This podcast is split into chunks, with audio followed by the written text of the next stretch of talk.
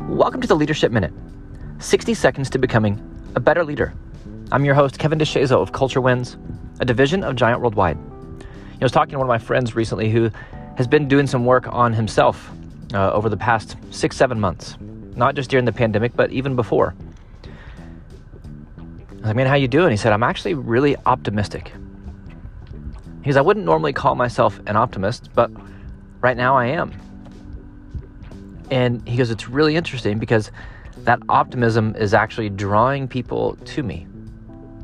Because people are kind of giving me weird looks like, Why are you optimistic? Number one, you're not normally like this. Number two, now? Like, look at what's going on. How, how are you optimistic? And he's optimistic because he's been working on himself.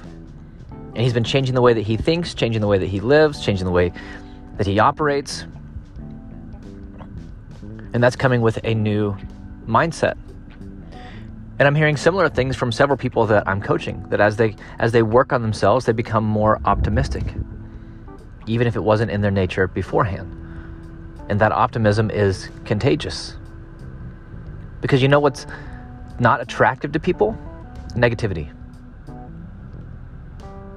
When all you do is whine and complain and see the negative in every situation and never believe that things are going to work out, never believe that things are going to get better, always think everything is working against you, eventually you look around and you, you find that you're alone.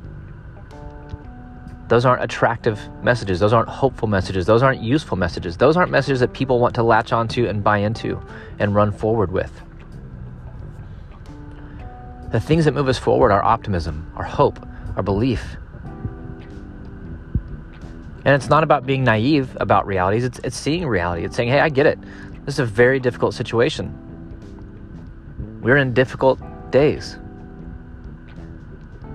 But I still believe. I still have hope. I still think it's going to work out. I still think things will get better. And it's those messages that draw people in, say, wait a minute, that's a person I want to be around.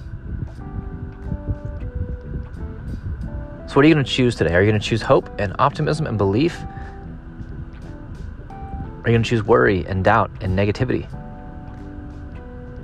Are you going to repel people? Or are you going to attract people?